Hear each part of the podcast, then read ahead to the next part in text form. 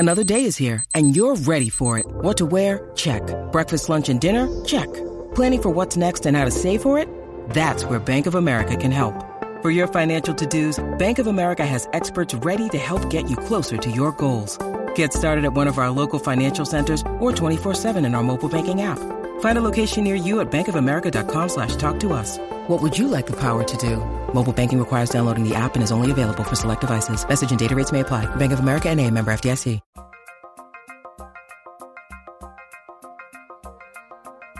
It's Light the Tower, your daily look around the world of sports, with Hall of Fame broadcaster and voice of the Texas Longhorns, Craig Way. Say goodnight to this one! And Horns 24/7 insider, Jeff Howe. On your live, local, and independent home for sports talk in Austin, The Horn.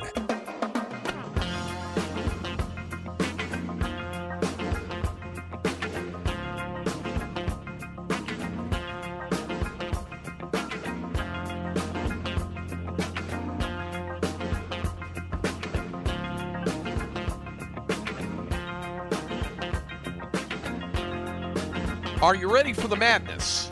And after all, will it really and truly be that maddening? It is, after all, NCAA tournament time, and we know what that means. Good morning, everybody. Welcome to Light the Tower on the Horn, 104.9, 101.9, AM 1260. We're live, local, and digital on the Horn app and at hornfm.com. My name is Craig Way. Glad to have you with us as we bring you the program from the capital of the state of Iowa. We're in downtown Des Moines, where just a few blocks from where this program is emanating is the Wells Fargo Arena, where tomorrow evening to be exact at 6:25, the Texas Longhorns tip off their bid for their own run of March Madness for the NCAA tournament when the Longhorns take on the Colgate Raiders. Glad to have you with us. Jeff Howe will join us at the bottom of this hour and next hour also for Longhorn Notebooks. Jeff is also in Des Moines, but he's way across town over at the Media Hotel. By the way, this is something you can almost always take to the bank. For me, I have had in the neighborhood of 33, I think, NCAA tournament experiences.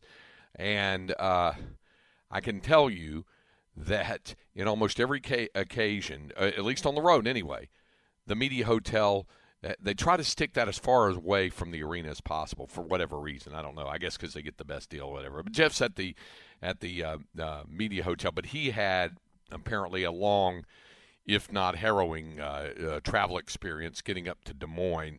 So he's going to check in with us for our Longhorn Notebooks at the bottom of this hour and next hour. So we'll look forward to hearing from him on that. I'm, like I said, a few blocks away. I'm at the Longhorns team headquarter hotel here in Des Moines and a few blocks away from the Wells Fargo Arena.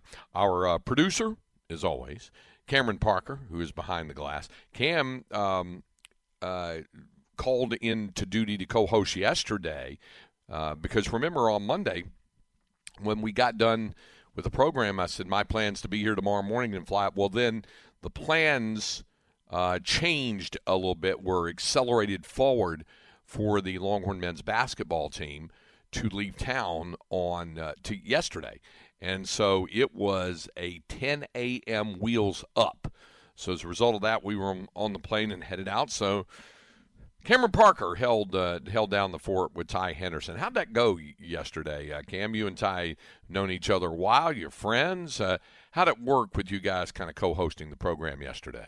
Yeah, I think it went pretty well considering, how late of a notice that you found out about your situation and trying to figure out with Chad Hastings, our programming director, who was going to step in for you and Jeff. I think it went pretty well. It was a fun show. A lot of good Ty's girlfriend went to Ole Miss, so when the Ole Miss news kind of broke out, we had some good sound bites on that. But all in all, it was a fun show. Okay, all right, well, good, glad to hear that.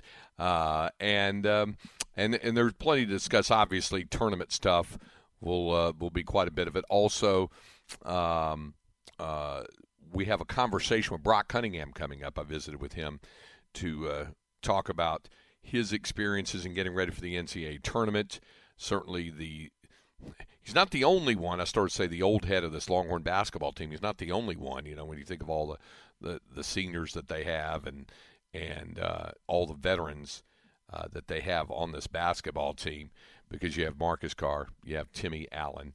Dylan DeSue is classified as a senior, although he could have a year of eligibility left if he chooses to use it. You got Sir Jabari Rice. You got Christian Bishop. And you got Brock Cunningham. So you got six guys that are either seniors, super seniors, or some would classify as COVID seniors or whatever. And then you have grad students like Marcus Carr and Brock Cunningham. They're both grad students. And, you know, Carr's eligibility is done at the end of this NCAA tournament run. Brock Cunningham's is not. He has another year to go, and he's already made it clear he plans to return for that. He's in a grad studies program in advertising, so he's having a good time. We'll visit with Brock Cunningham coming up here in just a few minutes. But it's the next step, the next opportunity, clearly, for the Longhorns in this NCAA tournament, and there are always pitfalls, as we know, with the tournament. The Longhorns themselves certainly is big a victim of it, just about as anybody. I mean, 2 years ago when Texas lost to Abilene Christian, the Longhorns were a 3 seed and Abilene Christian was a 14. There were bigger upsets, most notably the 15 seed or Roberts being the 2 seed Ohio State. So it does happen, and it happens more than you think, but when you're on the business end of that, it seems all the more painful. That's what it was like for Brock Cunningham and Texas 2 years ago. So toward that end, it is also very, very apropos at this time of year to have people list what are the upset alert, upset watch, the ones that could be the biggest upsets in the first round of the NCAA tournament. Because you only get one shot to do that. And you got to have that all in the can by Thursday morning, if not earlier. So there's more than one. There's several different takes from people who cover the game and write on the game and broadcast the game about what could be one of them. And I'll run down one of the lists. I had heard Aaron do one of those this morning with B&E. I guess he was doing the one with On 3 Sports, and it listed the Texas Colgate game as being one of those games. And certainly everything's on the table, given the veteran team that Colgate is, the way they shoot threes, the way they defend, you know, those kinds of things. The particular list I'm looking at does not include the Texas Colgate game on it, but it does have other ones as well. But you have to be ready. 15s have beaten 2s. It does happen. So, I mean, the ones that, you know, you think about that really come to mind, off the top of my head, here's the 15s that come to my mind. One of the earliest ones was Richmond beating Syracuse in 1991. And I remember that because I was in Minneapolis for Westwood One, or at the time CBS Radio, NCAA Radio Network. And I was doing games in the Metrodome. And Syracuse falling to Richmond was one of the big things. Sent shockwaves around the Metrodome. I remember that in Minneapolis. That was one that came to mind. Clearly, the Hampton over Iowa State in 2001 comes to mind. I told the story last week of Bill Schoening and I being in New Orleans to call Texas in the NCAA tournament. Turned out to be the final Texas Longhorn basketball game that Bill Schoening did, because he left after that season, obviously, to become the voice of the San Antonio Spurs.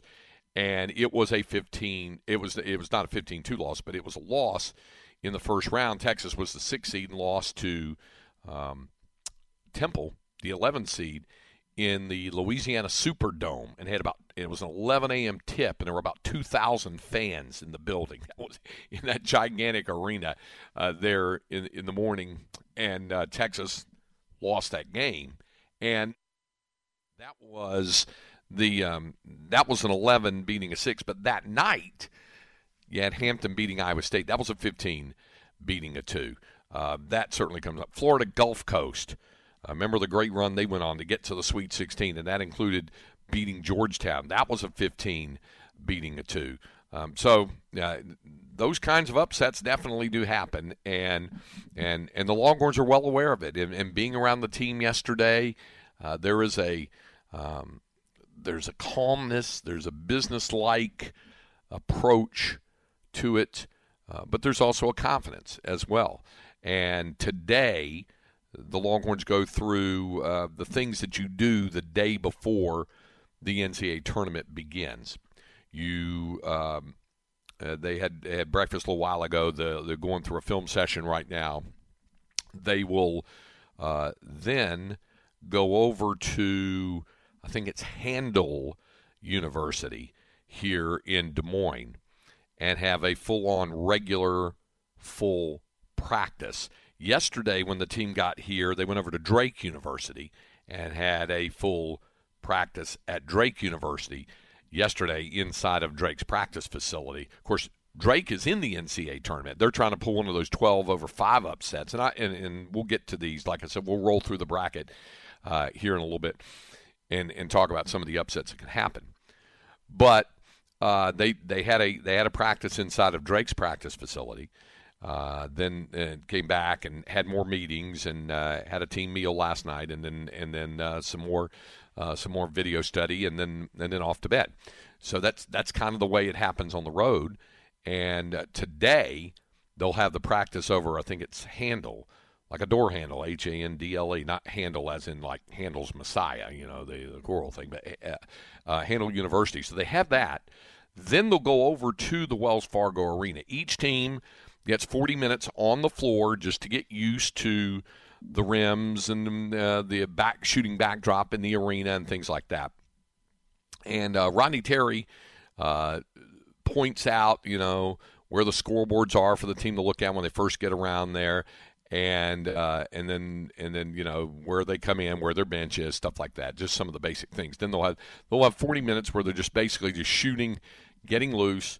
I guess it was a couple of days ago we had Rob Lazar on, the Longhorns' longtime equipment manager, on and talking about the journey he had up here bringing all the equipment. There was something I did not know that happened not long after he got off the air with us, because when he got off the air with us, the truck, the box truck that he was driving with a lot of the equipment was around Waco. The truck broke down in Denton, and they had to get another truck. They got another truck. He finished the drive to Kansas City late Monday night, and then yesterday brought the truck on in. So Rob will have all the equipment over there at the arena. And since Rob has been there, one of the things they do is they carry an abundant supply, an extra supply of burnt orange T-shirts and with Texas logos on them. And when the shoot-around is done, they'll have the players go and toss shirts into the stands all the way around. Don't know that it necessarily engenders any extra hometown fan support. I think of 2008 coming to mind when they played in Little Rock, and of course it was in Arkansas, so the fans were going to boo them anyway. But they did toss T-shirts up there, and fans appreciated that, and they'll do it again today, I'm sure. So they'll have their practice there, and then their final preparations that night, and then get ready for game day tomorrow. So that's part of it. As I mentioned, of course, one of the veterans is Brock Cunningham, and the local product out of Westlake, as we know, and he's in his fifth year in the program. His first year in the program, we were talking about this before we recorded the interview yesterday. The first year of the program was the NIT season for Texas. He was redshirting that year, so he's seen a lot with this program. And we had an opportunity to sit down and visit and just talk about his approach to this tournament, that of his teammates, his experiences as a college basketball player. Here's my conversation that I had yesterday evening with Brock Cunningham. To say that the NCAA tournament never gets old is kind of a tried and true cliched phrase, but it's not like you've had a ton of NCAA tournament experiences. So every one, I would imagine, has to be special. Yeah, you know, I've had, you know, the opportunity to be there during COVID, out of COVID, and each year it's something you'll remember for the rest of my life. I remember being in Indianapolis, I remember being in Milwaukee, and I'm going to remember this for the rest of my life. So there is magic every time you go. You made a point at the post-game press conference, and you even said it to us on the air in the post-game interview, that I remember 2 years ago when things were going well and we won this tournament and we were a 3 seed, and then you said that terrible thing happened there in Indianapolis. Is that something you've already said to your teammates? Is that something you talk about to your teammates about keeping the eye on the prize? Yeah, so our first practice back in Austin was something that I vocalized to the rest of the guys, that winning the Big 12 is awesome. There will be a banner, you know, we'll have it for the rest of our lives, but we're hunting for something bigger. So we put that in the past and focus on having the best practice, getting ready for this first game. Would you say that this group, because there's so many of you, shall we say, more experienced guys on the team, makes it perhaps a little bit easier to get the younger guys to make sure they understand and buy in about what it takes once you get to this particular stage? Yeah, absolutely, and that's been the case all season through the adversity and that we've had to deal with, just having the older guys to help lead our young core guys that have given us a lot down the stretch this season. Okay, so, you know, folks are already looking ahead what could be A&M or Penn State, blah, blah, blah, blah, blah, and I know you guys have really been dialed in on Colgate, a team that can shoot threes from anywhere in the building. What kinds of challenges does that present for you guys defensively on defending the arc? Oh, well, they have a lot of motion offense. They're experienced players that have played in the NCAA tournament before, so they're not going to be scared of the moment. They've won big games this year. They're well coached. It's a really well-rounded team. In terms of enjoying the experience, balancing it against the work that has to go in, what's the key to doing that? Oh, you got to stop and smell the roses. That's the beauty of March and March Madness and reaping the benefits of a so far good season to put us in this position, but knowing that there's more, that they can get sweeter, that the scene does get bigger, and that we are looking for a national championship. That's it.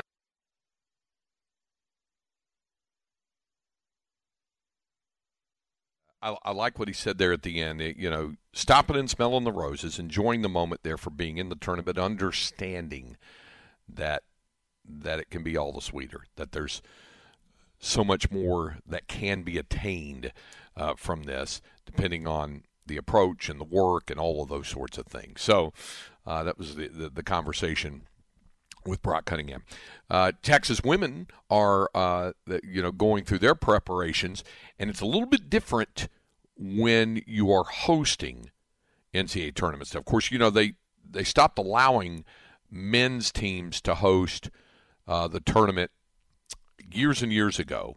I want to say the real flashpoint moment of it, where the NCAA drew so much criticism for allowing a team to play on its own home floor, true home floor, in a meaningful game, came in 1984 when Kentucky got to play in it was only like, I think, 2 years old, if that, Rupp Arena, and got to play a Sweet 16 and Elite 8 game in there, and ended up beating Illinois something like 54-51. It was like a really close game, and it was one of those deals where obviously the arena was bathed in blue, and they got a lot of criticism for that. The NCAA did, for allowing a team to play in its home arena in an Elite Eight game. So they changed the policy, and it coincided also with the bracket moving the 64 teams in 1985,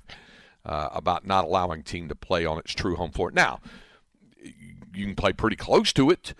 There was Alabama is playing in Birmingham. That's an hour away in its first round games. It was largely, we've seen ACC teams like Duke and North Carolina play in Greensboro, which is a little over an hour away, or right at an hour away from those two programs. And it was thought that Kansas was probably going to play here in Des Moines, and they are. But they are not playing in Kansas City because they've been slotted into the West region. And it has been, offered up as the theory that's what losing to Texas in the Big 12 championship game did to Kansas in terms of their number one seed status. Kept them a number one, but not high enough a number one to be able to play in Kansas City. Instead, they're slotted into the West region in Las Vegas, and they would go out there. A lot of different things go into factoring all that stuff for the NCAA Tournament Selection Committee. So teams can still play clearly close to home, but not on their true home floor for NCAA Tournament. That's on the men's side. On the women's side, it's different because, a lot of it's attendance-driven and things of that nature, and they allow the top four seeds in each region, the top 16 teams, as determined by the Tournament Selection Committee, to play at home in first and second round. And Texas wound up as a four seed. They're in what's called the Seattle 4 regional because there's only two full-on Sweet 16 / Elite 8 regional sites. There's only two of those where they would have two regionals in each city.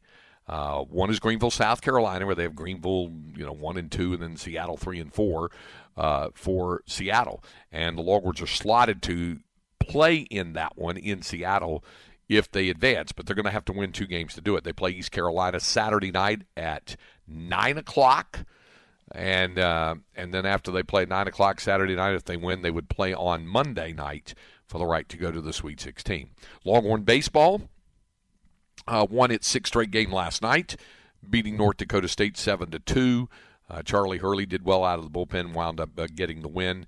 The Longhorns are starting to hit a lot more, and I know, I understand completely the caliber of opponent they're playing, but it's helping them get more consistent as well, the schedule, with terms of things like the game inside the game, the hit and run, the steal, fielding cleanly, those kinds of things, all of the routine things that good baseball clubs do and where Texas is trying to get.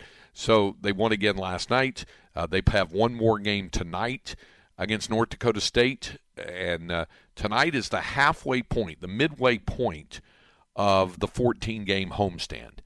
So the game number 7 of the 14-game homestand. And they're 6-0 so far. And they'll play North Dakota State tonight. And if they win that contest, then they would be 7-0 at the midway point, going into a weekend series with New Orleans. Then they have a midweek next week against Incarnate Word. And then it's really for real. They start playing Big 12 conference games with a Big 12 conference opening series against Texas Tech to close out that 14-game homestand. So they do play tonight at UFC Udish Fogg Field. It's a game you can hear here on the Horn. Our good friend Ty Harrington will join Tom Barfield for the call. 6:15 airtime and a 6:30 first pitch. All right, coming up here, we'll check in with Jeff Howe, find out how he's holding up after a long and arduous day of travel. I had somebody say to me, I've never had an easy time getting to Des Moines. I have lots of issues to try to get up here, and it could be that way. And I know also, our friend Roger Wallace from KXAN has Jonathan Thomas coming up here to cover the tournament, and he had a flight canceled on him or was very delayed, and it was going to force him to miss his connecting flight in Chicago. I mean, those things happen this time of year. I'm looking outside. There's snow everywhere up here. It's warming up. The temperature up here today will be in the 40s, and so it's warming up a little bit here. In fact, it's 40 degrees right now. They say the high could reach 51 today.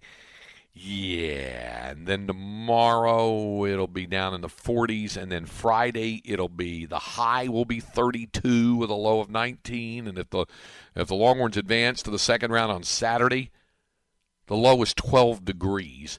And the high is 25, so it's still winter up here in Des Moines, Iowa. But coming up, we'll check in with Jeff Howe and see how his travel has gone. We'll get some thoughts from him as well during our Longhorn Notebook. We do have Inconceivable coming up. Cam, do you remember when we talked about when Jeff and I, when you first started back a few weeks ago, when we revealed to you as our audience already knew what our irrational fears were about being attacked by. Do you remember what Jeff's irrational fear is, right? Jeff is, was it robots, right? And yep. Yours is primates? Yep. Okay. Yep. His is robots, the robot wars, which he says is inevitable and will happen. Mine's primates. Got a primate attack story, you know.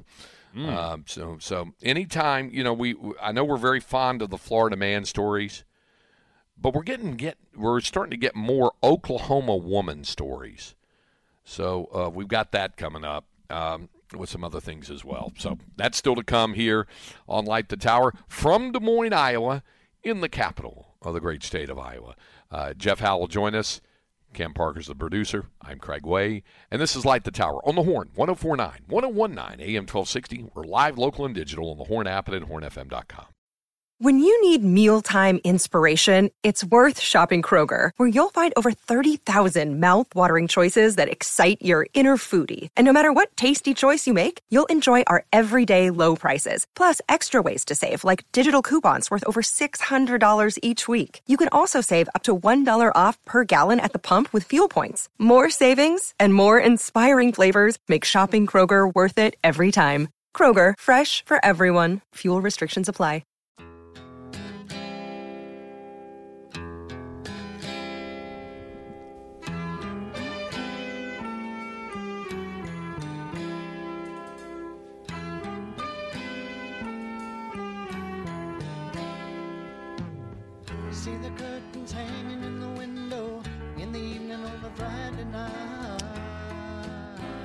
Ah, would that we could have a summer breeze here in Des Moines. I'll just have to let Seals and Crofts make me think about it, because we're a few months away from summer breezes up here in Des Moines, I can tell you that. Winter chill. But the heat up of the NCAA tournament, which brings us to our Longhorn Notebook. Jeff Howe's Longhorn Notebook. Longhorn Notebook brought to you by Aaron Bowersock, your home loan expert, your Longhorn lender. See if Aaron can do for you what you did for Linda and me, and that was to help get our home loan approval turned around in a snap. She is, after all, the person who can make that home loan approval guarantee in 10 days or less a reality. Check her out on the web at bowersockteam.com, B-O-W-E-R-S-O-C-K, bowersockteam.com. Across town, sequestered in the media hotel, is my co-host, the pride of Northwest Williamson County, and a proud graduate of Florence High School. You know him best for his outstanding work at Horns 24/7.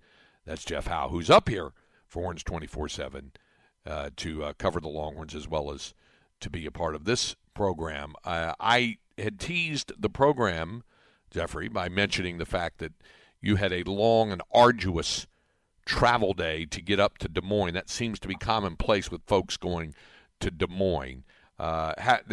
Is that ultimately how it played out for you? That's accurate. By the way, I'm in Urbandale. I decided to skip out on the media hotel. Wow. You're even further out. You're in Urbandale. Stay a little further out, rent a car, and so I don't have to worry about shuttling back and forth or Ubers or whatnot. I can kind of do my own thing. So an air high five to you in the hotel downtown from Urbandale is what I'm doing right now. So I'll see you in a little bit. But no, yeah. The 3-gate change and the hour plus delay in Charlotte yesterday was lovely. As you said earlier, there's no easy way to get here.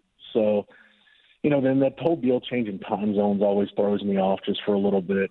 You know, the body clock's all out of whack. But, you know, and then by the time, you know, when you're that late, and then by the time you get to the hotel, you get unpacked, you get all your stuff sorted, you unwind, you look at the clock, and like, dude, it's 1 o'clock. Like, I got to get some sleep. So, yeah, a little long travel day, but I'm ready to rock and roll today. Well, I'm glad that you did not have to miss a flight because of it, correct? Connecting your flight or anything? Yeah. Because, and like I said, I'll get the details from Roger. Jonathan Thomas was going to go through O'Hare. Never a really good option this time of year, I might add. But that was the way they were booked. And his flight out of Austin to O'Hare got delayed at least by an hour. And Roger said he's going to miss his connecting flight at O'Hare to Des Moines. So I'm sure Jonathan eventually got here, but it couldn't have been easy. By the way, while it's fresh on my mind, very close to where you are stationed, very close to where you are sequestered, is a place called the Machine Shed and it's one of the best breakfast places you could ever go to. So the Machine Shed. Okay. Yep. Yep. It's in Urbandale. It's in Urbandale. It was a particular favorite spot for our late producer Bill Harwell when we Longhorn football. When we were staying with the team out at that Marriott West Des Moines, way the heck out there, we'd go to the Machine Shed. It's a great, home cooking breakfast kind of thing. Just think of it as a really more homier, bigger, better, brighter, and tastier version of like Cracker Barrel, that type of thing. But it's I got you. Okay. Yeah, it's good. I'll check that out. Yeah, what I've realized, Craig, about the state of Iowa, everybody wakes up early. Like stuff is open early, but if you don't get something to eat by 9:30, 10 o'clock, you're just SOL. Yeah, you miss out. You do. It's a good point. That's a good point. I got out the hard way last night. Oh, yeah. I imagine so. All right. So you did get in here. Today is press conference and shoot around day, so to speak, the open practice day, that sort of thing. I know you'll be over there for that. But what else we have here cooking on the notebook? Yeah, so I'll get to some hoops next hour because I've got some numbers and a couple of things on my colleagues at 24/7 Sports have produced in the last couple of days that I think are really interesting, some good numbers to look at. But I want to make sure we get our football fix. Sure. Texas Longhorns are off this week for spring break, but I want to make sure we get our football fix. Cam, we got these cuts ready to roll? Yes, sir. That's why you're the best, Cam. Cam doing an awesome job back there while Craig and I are both out and about. But so this first cut that we'll hear, this is Steve Sarkisian. This is from Sark's media availability. This is last Friday. This is the last time we've heard from Sark or anybody on the 40. Obviously, no availabilities this week with nobody on campus. But, this team has talked, Craig, already about trying to make that transition to being a player-led team, and it's going to take more of a collective effort. Jalen Ford talked about this last week. It's going to take more of a collective effort to make up for the leadership that you're losing with guys like Roshon Johnson, Keondre Coburn, guys, DeMarvin Overshaw, guys that were big-time leaders for you. It's going to take a collective effort. And this time of year, spring ball is about guys realizing that, hey, it's my turn to sit at the head of the table, so to speak. I just think this is a really cool story Sark tells about Xavier Worthy being a guy taking that next step in terms of player leadership. To have a guy like that teach. It's really big. Like there was a really cool moment today in practice that we were in a team run period where Jonte was still trying to figure out, like, are we, do I block this safety? I got to go down here and I got to block, Keaton Crawford, who's storming down and get this block done. And then Xavier and Jordan talked to him, like, we've got to go block that guy. And then we go to the next period. Xavier has the same block, and he goes in there and puts his face on him and blocked him. And I celebrate it because that's growth for Xavier. But that's also a living example for Jonte of what it looks like and how to do it. And that's the idea when you have veteran players showing the way for the younger players how to do it. And I think that's where we're kind of at now as a program, that our veteran guys know what and how and why. And now they can be sometimes that voice for the younger players that doesn't always have to come from us as coaches. Coach. I think the key thing there, Craig, is guys finding their own voice and finding their way to lead. Not everybody can lead the way Roshon Johnson did. And, we go to past Texas teams, not everybody can lead the way that Brian Arakpo or Roy Miller or, a Kenny Vaccaro. Not everybody can lead that way. Guys have to kind of figure it out. Bijan, I think, really turned the corner from that standpoint last year. Bijan's way to lead was propping guys up and being positive and kind of positive reinforcement when things aren't going right. Some guys are the rah-rah guys that want to holler a lot, and to do that's hard. To be that guy, you got to be one of the best players on the team. But guys, I think it's about guys finding their own voice, and some guys are really good lead by example guys, and maybe that's this is a small way of showing Xavier Worthy is kind of finding his own way to lead, but that's. I don't want to make it sound like it's cliche or coach speak, but if you want to be a player-led team, that's the kind of stuff that gets you there, Craig. Well, and it has to be organic, and I think that's what got Sark excited about that it was really organic, that's X telling him, you got to pick up that guy, so on and so. That's not – it doesn't have to be every single snap direction given by the coach, the assistant coach, the position coach, or the head coach. It doesn't have to be that way, and in fact shouldn't be that way.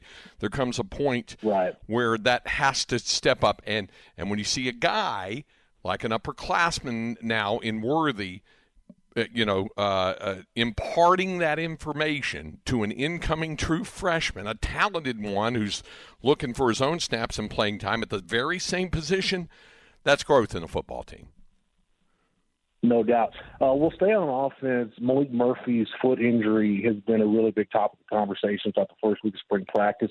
I just felt like it was worthwhile to hear this cut from Sark just on how he's helping Malik Murphy get through this kind of tough transition where, you know, the three practices we were out there for, Craig, Malik was just kind of having to stand there, arms folded, and observe. And, you know, it's really good work for Arch Manning right now. We talked, you know, I've kind of beaten the horse to death about, the need for a backup quarterback, the fact that you've got to develop a backup quarterback. But this week might be more critical, and Sark will get into it right here in this cut. This will be critical, more critical for Malik Murphy than maybe anybody else in the program, what happens this week during the off week. I think his spirits are actually really good. I talked to him today, before we were coming off the field. You know, the spring break is going to be big for him to get himself healthy enough to get back on the grass and start practicing again. He'll be staying in town and rehabbing. As you all know, I mean, I love Malik. You know, I think he's got great upside, and I saw a lot of growth in him at the end of last season, and I thought he had a really good winter conditioning. He had a little bit of a setback, but that doesn't mean that all of a sudden now he's forgotten. You know, I can't wait for him to get back out there and show what he can do, because I do think that he's a really good player. He's got a great personality, leadership qualities, but very physically gifted as well. So looking forward to getting him back out there, because, like I said, competition is the best thing you have going for yourself, especially in spring ball. You know, when another guy at your position is playing well, man, that should push me to want to be even better and know what to do and how to do and make that throw or make that catch or make that tackle. So we need him out there. We need that competition to be healthy at quarterback. Yeah, I don't want to sound like a broken record, Craig, but the need to develop a backup quarterback, like I've said, Sark has had to go to the backup by game three each of the last 2 years. So whether it's Arch, whether it's Malik, you've got to develop one. I really think if Malik Murphy can't go, if you get to Monday and he's still dealing with the foot issue, not that you're not expediting Arch Manning's development or really working on developing him, I think at that point, if you're A.J. Milley and you're Sark, you might just have to say full go, hey, Arch, you know, and I think this is one of the things I dig about Sark, Craig. He hasn't said anything relating to Arch and playing time where he's backed himself into a corner. He hasn't said he's certainly going to redshirt. He hasn't said he's certainly going to play. But if you feel like Malik Murphy's still dealing with his foot issue coming off the break, and you know you don't know if it's going to get any better, at that point you got to start preparing Arch to be QB2 this year. So that whole dynamic is going to be really interesting to watch how it plays out. I know people want to talk about can Arch push Quinn Ewers and whatnot, and that's a whole different ball of wax that, you know, I don't really care to go into at this point. But at any rate, it's too early. You got to develop a backup. Yeah, you got to develop a backup quarterback, and I think at the very least you got to get Arch ready to roll for that. Speaking of folks, the last name Murphy. And by the way, Jeff, one other thing. Yeah. Ben Ballard's not walking through that door, folks. You know, so I'm just saying, you know, for a backup quarterback, you know, in fact. The number he wore is the number being worn by Arch Manning now, 16. So Ben Ballard's not walking through that door, folks. Just want to remind you as the work continues for developing a backup quarterback. Cole Lord and Charles Wright are still getting reps, Craig. So that's true. That's not completely. To quote the great Bill Parcells, have you fired the other two, or do they still have a chance to compete? So it's, well done. I guess we'll and I think you might have addressed your old colleague Rick Renner when saying that, but I did. But yeah, like I said, speaking of guys with last name Murphy, Jalen Ford said Byron Murphy's ready to be the breakout star. After pro day last week, I was talking to Moro Ojimo, and he said, you know, Byron Murphy's just a total package. Guys on the team kind of call him an Aaron Donald starter kit. That's the internal talk. That's not coming from me, but. Sark was asked on Friday, hey, what is it about Byron Murphy? What makes this guy so special? And Sark gets into it right here, why everybody in the program seems to be really high on Byron Murphy right now. Yeah, I love Murph, man. He, you know, I would say for a guy who wasn't a frontline starter, he was definitely impactful for us when he played. You know, he's very disruptive, he's strong, he's powerful.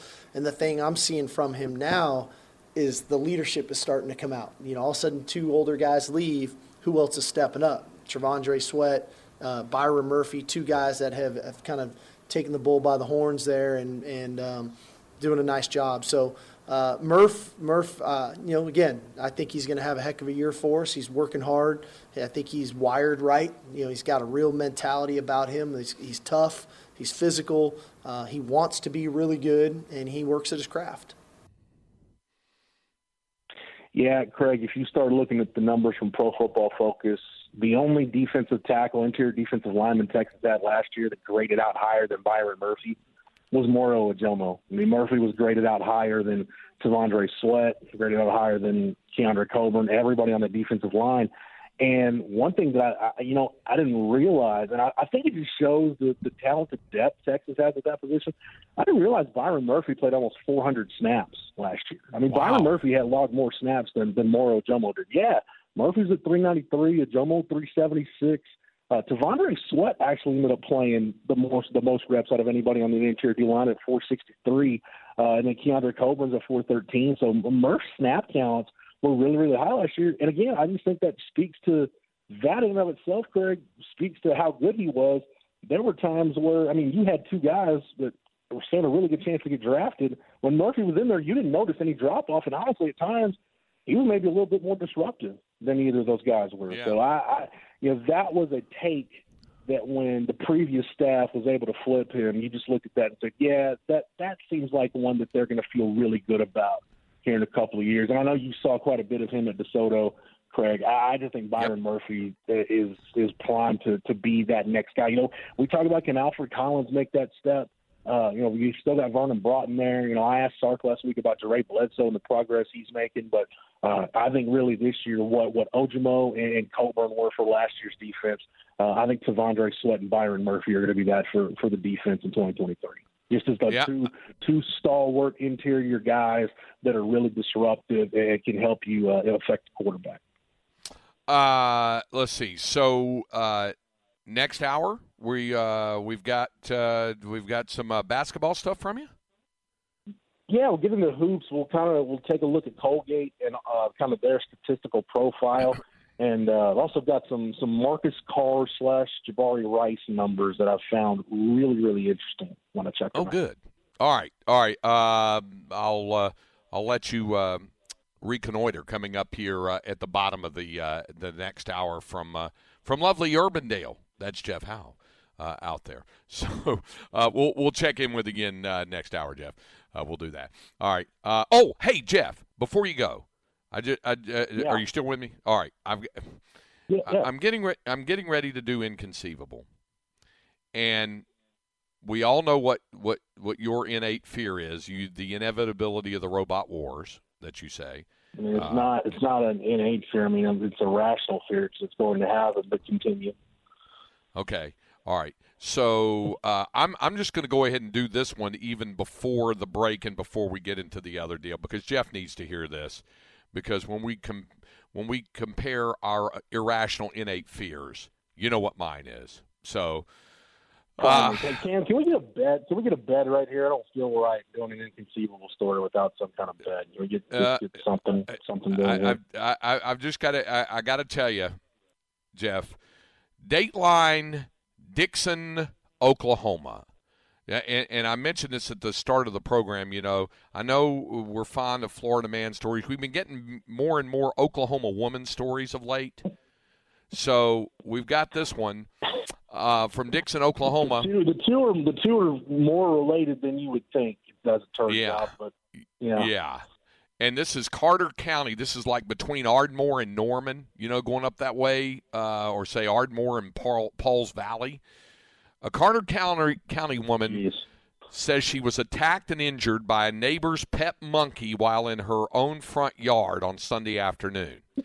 Now here's the real hook on this deal. Dixon police say the 911 call was the most unusual calls they've ever received. You think? She said, I was sitting here in this exact spot, and then I looked out the window, and there was a monkey looking at me, said victim Brittany Parker.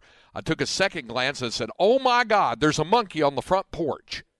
And then she said she was stunned. She said, quote, the monkey was trying to get into my house. The little button that you push in on the screen door, he broke it off. I was literally hanging onto my door trying to hold it closed. So then she called police. The officers show up, she goes outside, and that's when she gets attacked. She goes out to talk to the police and says, quote, he jumped up on my back and landed on my head. He started grabbing handfuls of hair and just ripped it out. He ripped my ear almost completely off my head. The monkey ran off after the attack. Here's the exact quote from the Dixon police chief, Tim Duncan. As we were looking for the primate, two shots were fired. The shots came from the area of the victim's residence. Officers went back in the house and found that a family member of the victim shot and killed the primate. Stop me if this sounds like it's Oklahoma. Parker and police say they didn't know someone had a pet monkey in city limits. Friends of the monkey say his name was Jack. Jack the monkey. It was all very scary, she said. It was very traumatizing. She can't work. She's going to need plastic surgery to fix her ear and is worried about the family's safety. The police say having the monkey is not illegal. So investigators say they'll turn the story over to Dixon. See, that's the reality. The fact that the monkey was looking at her and making the rational decision or making the decision in its mind to attack her, that's the kind of stuff that makes me crazy. Yeah. Yeah. Hey, yeah. Did or did not? You remember when Des Bryant had that pet monkey? Didn't he release that monkey into the wild? He did. I wonder if that was Dallas Bryant. If he made his way up to Oklahoma, and this person just took him in and made him renamed him Jack the monkey. Yeah, that's good. I wanted you to hear that because it further validates, my irrational fears, which about primates. I just wanted you to hear that. All right. I'll check in with you next hour. Jeff Howe will check in with us next hour with our next Longhorn Notebook. We have other inconceivable when we come back on Light the Tower on the Horn, 1049, 1019, AM 1260. We're live, local, and digital on the Horn app and at hornfm.com. Inconceivable. Inconceivable. Inconceivable. Inconceivable. You keep using the Horn. I don't think it means what you think it means.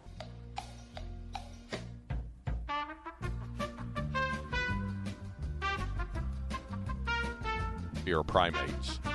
So there was that. But we've got a couple other topics to get to. First of all, Cam, did you hear? I heard Bucky and Aaron talking about this yesterday. This is a biological annual event is the best way to describe this. And have you heard about this big blob of seaweed that's headed for the Florida coast? Have you heard about this?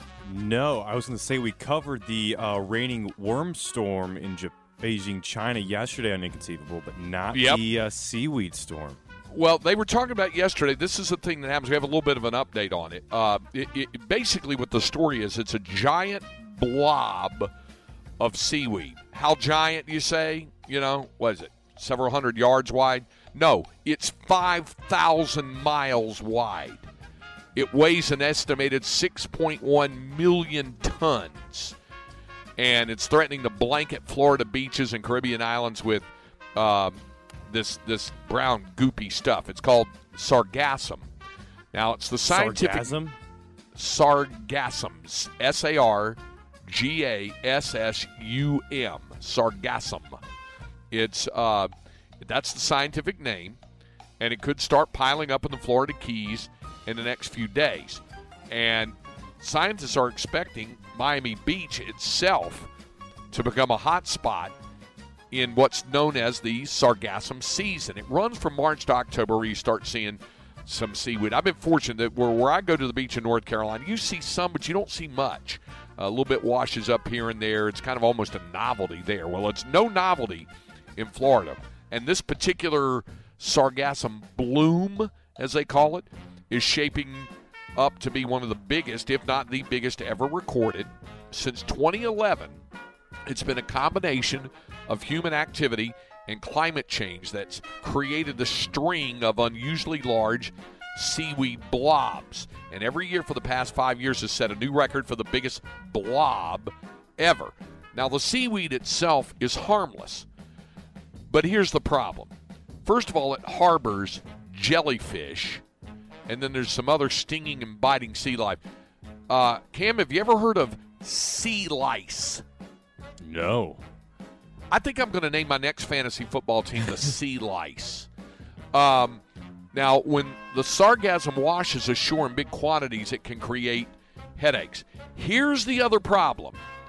When it lands on the beach, it rots pretty quickly in the sunshine. And when it rots, it stinks to high heaven.